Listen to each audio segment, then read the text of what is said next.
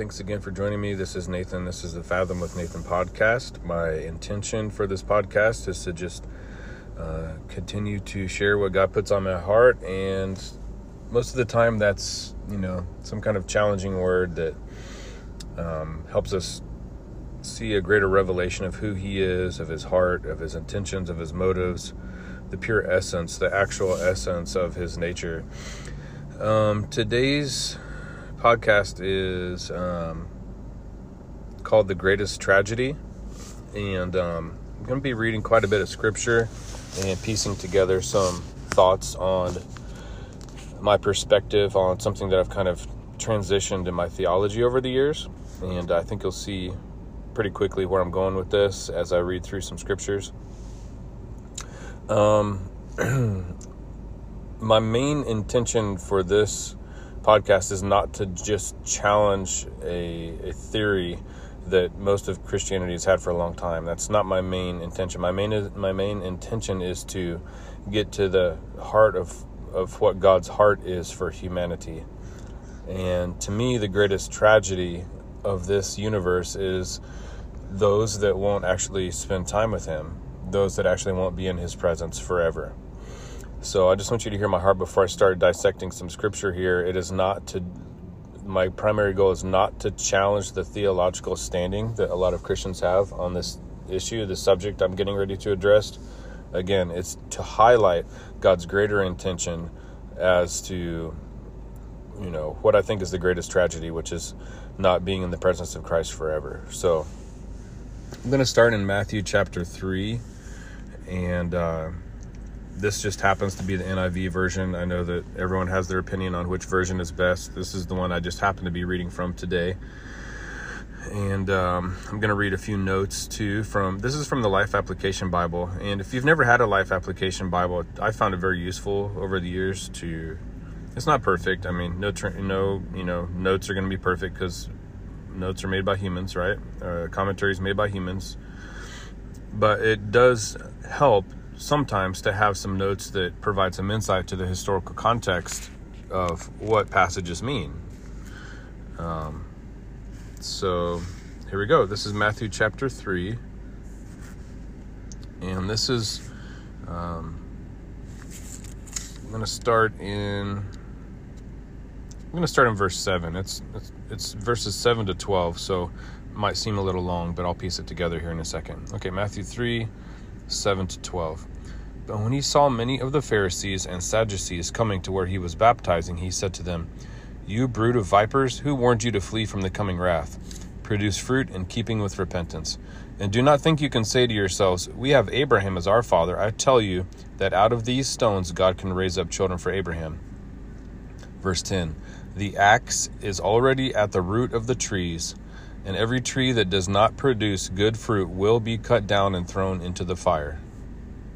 I baptize you with water for repentance, but after me comes one who is more powerful than I, whose sandals I'm not worthy to carry. He will baptize you with the Holy Spirit and fire. His winnowing fork is in his hand, and he will clear his threshing floor, gathering his wheat into the barn and burning up the chaff with unquenchable fire. I'm going to just read a couple um, words here from, from, from the Bible um, notes, to the commentary here in this life application. This is a cons- concerning verse 12.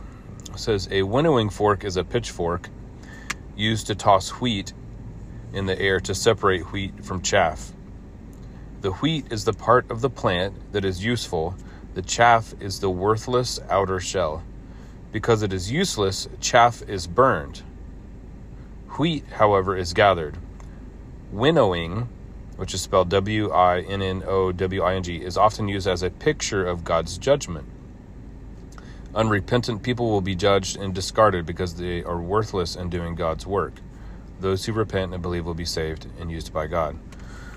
Okay, I wouldn't say that's a, a super amazing uh, commentary on there, but it, it gives you the idea that this, what John the Baptist is talking about,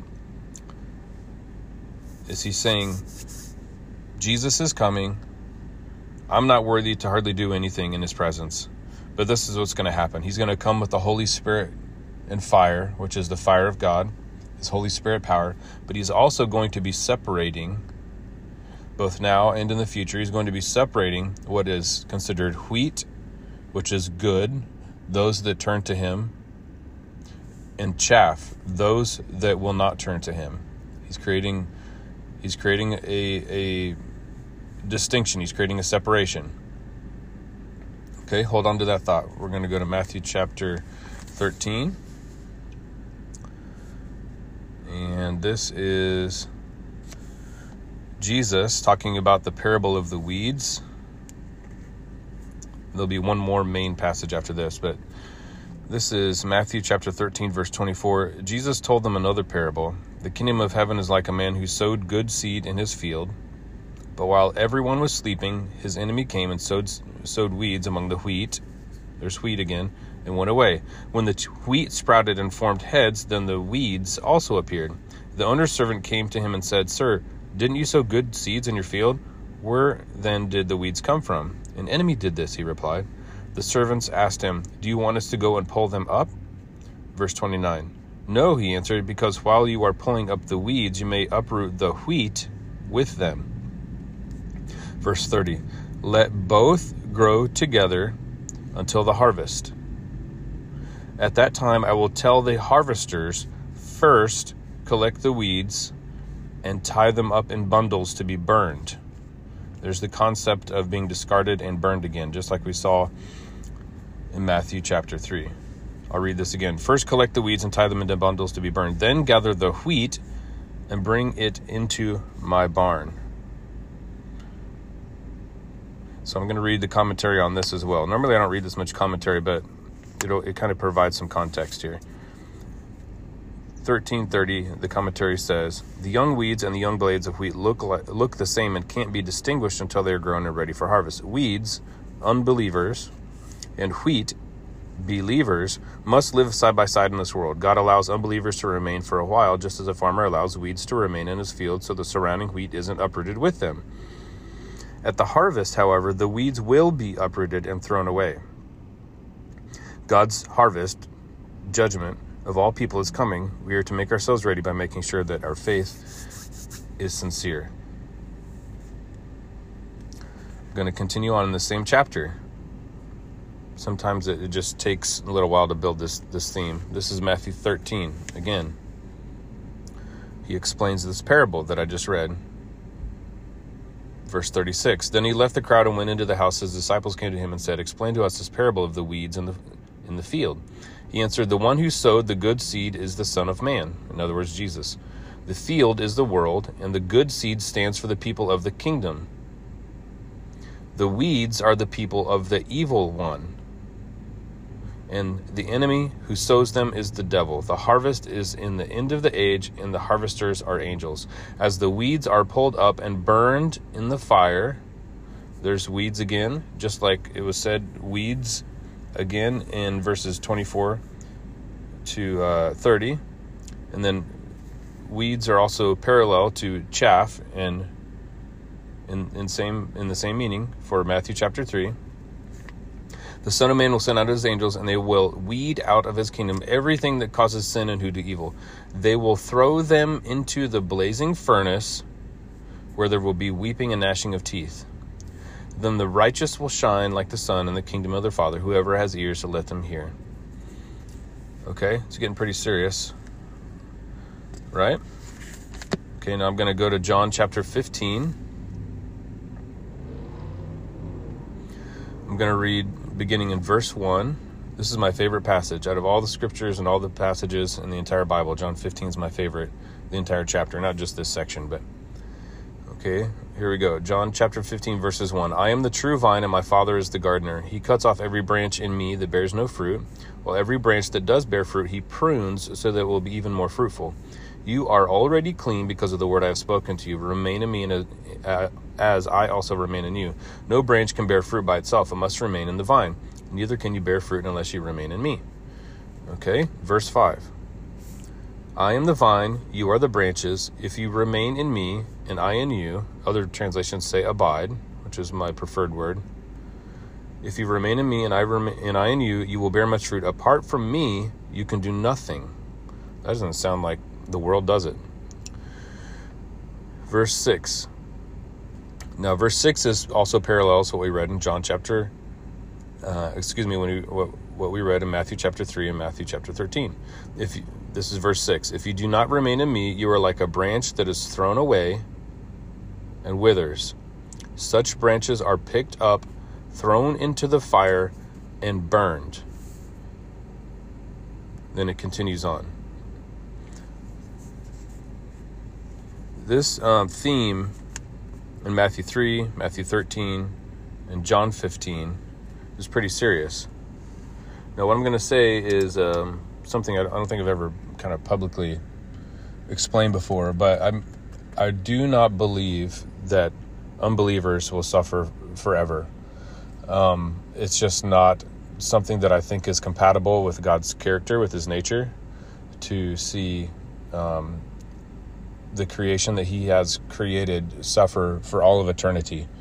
Even though I understand that there are many scriptural passages that could allude to eternal suffering in the sense of never ending, I don't think that it would bring God glory for those things that he has created to suffer for eternal uh, uh for an eternal i mean we're talking like when we say eternal we mean not just a few minutes not just a few hours or a few days or even even 50 years or 500 years or 5500 years or 55,000 years or you know, half a million years of suffering and burning and agonizing pain, writhing in pain and burning and screaming and torture. I don't I don't believe that God's nature would sustain that kind of activity for all of eternity.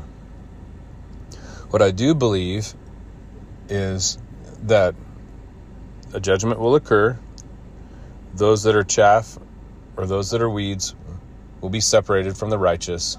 They'll be separated because they're not the wheat, they're not the believers and they will face their judgment, which will which will incorporate suffering. There's no escaping it. The scriptures say it's appointed unto man once to die, and then the judgment. Every human will face judgment. There's the believer's judgment, there's the unbeliever's judgment. It's spoken about in Revelation. But what I'm what I'm alluding to is that I do not believe that eternal suffering is compatible with God's nature his love and his mercy and his justice. Even human judges on earth don't create perpetual environments of perpetual suffering on those that are guilty. So, if we're merciful, I'm wondering how much more merciful God would be to have them pay for their sins in the sense that they receive the judgment of God, but after that, they will be gone forever, extinguished. Some people call that annihilation. Now, you're going to say, oh, you're annihilationist. That's what, you know, Jehovah's Witnesses believe. Oh, that's what. Uh, okay, let's let's not jump into what we think other religions believe or don't believe and say that something's wrong in our Christian thinking or right in our Christian thinking just because a cult says it exists or it doesn't. I mean, um, if we took that route of thinking, then we'd also have to say that, you know, because Muslims believe that there's one God, that Christians' theology is wrong, that, that God is one. That's that's just ridiculous. What I'm saying is there are a lot of passages that strongly indicate that when the chaff is separated, when the weeds are separated, they will be burned. When you burn something, does it does it always burn? Will it always burn? And if it's actually burning, will it always continue to exist? No. Now, does God have that ability to do that? I would assume so because he's God and he can do whatever he wants. If we look at the universe, he can create something that is uh, it looks eternal in its in in, in never ending in its distance. Um, I I can see that theologically we might believe that that's the case, but that's to me that's not what the scriptures allude to. The scriptures allude to the judgment of God, the suffering that humans have to endure because of that judgment, the, weeping and gnashing of teeth, as the scriptures describe it. But it also, in my opinion, describes something that is not forever. But that's not my main point. That's just setting up my main point. My main point is this that the greatest tragedy of the universe is not that people go to hell and suffer or come under judgment. My greatest emphasis in this in this what I'm attempting. I, I don't even feel like I'm able to clearly communicate it as effectively as I feel it. Is that the greatest tragedy is not that people die and go to hell. The greatest tragedy is that they will not be in the presence of Jesus forever. They will not experience the person of the of of Jesus forever. They will not experience the Father, the Son, and the Holy Spirit forever. They will not sense his presence once ever again.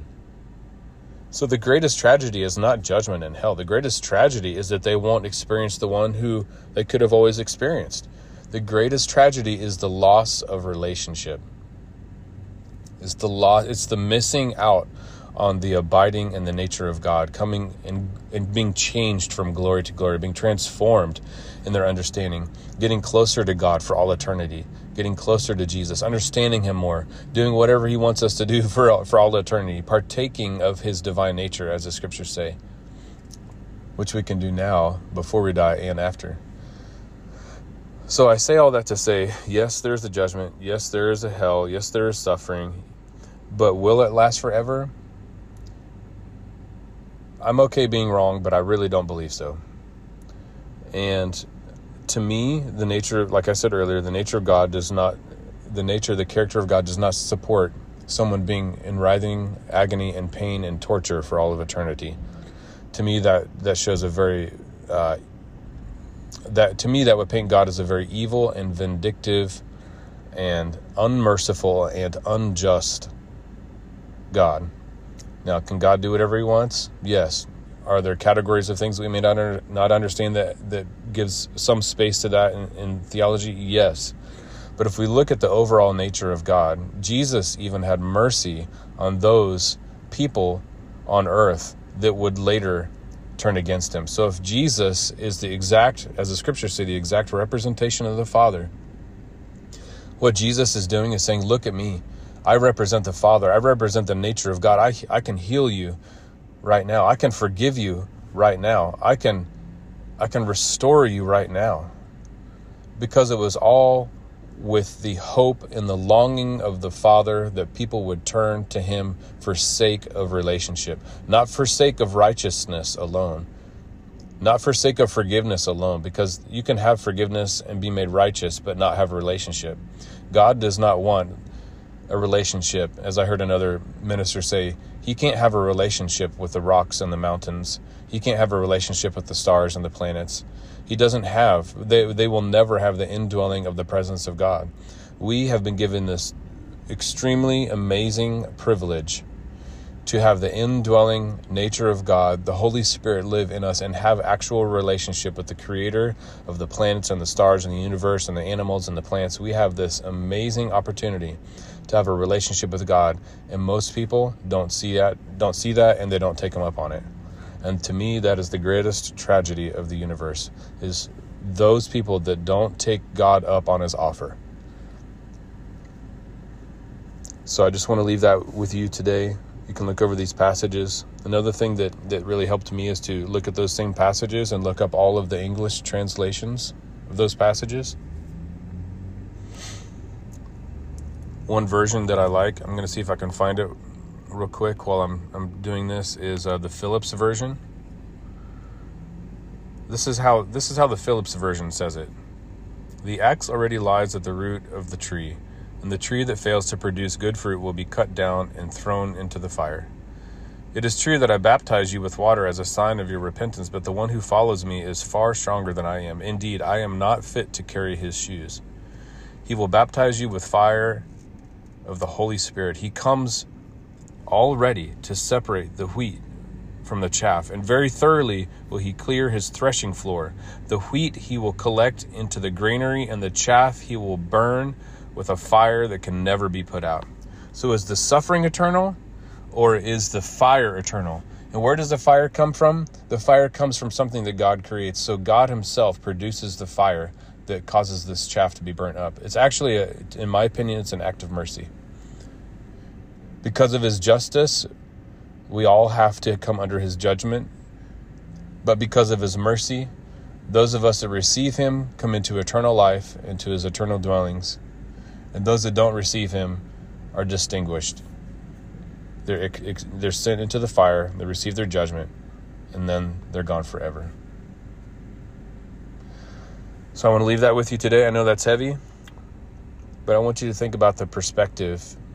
Maybe as you go about your day, you think, does that person that I see, does this person that I see, does my coworker, does my family member, do they know God? Do they know Jesus? Do they have have they taken God up on his opportunity to know him or will they face judgment and be, and then be burned and never have that opportunity again? The greatest tragedy in my opinion is those that miss out on the relationship with God that has always been available to them.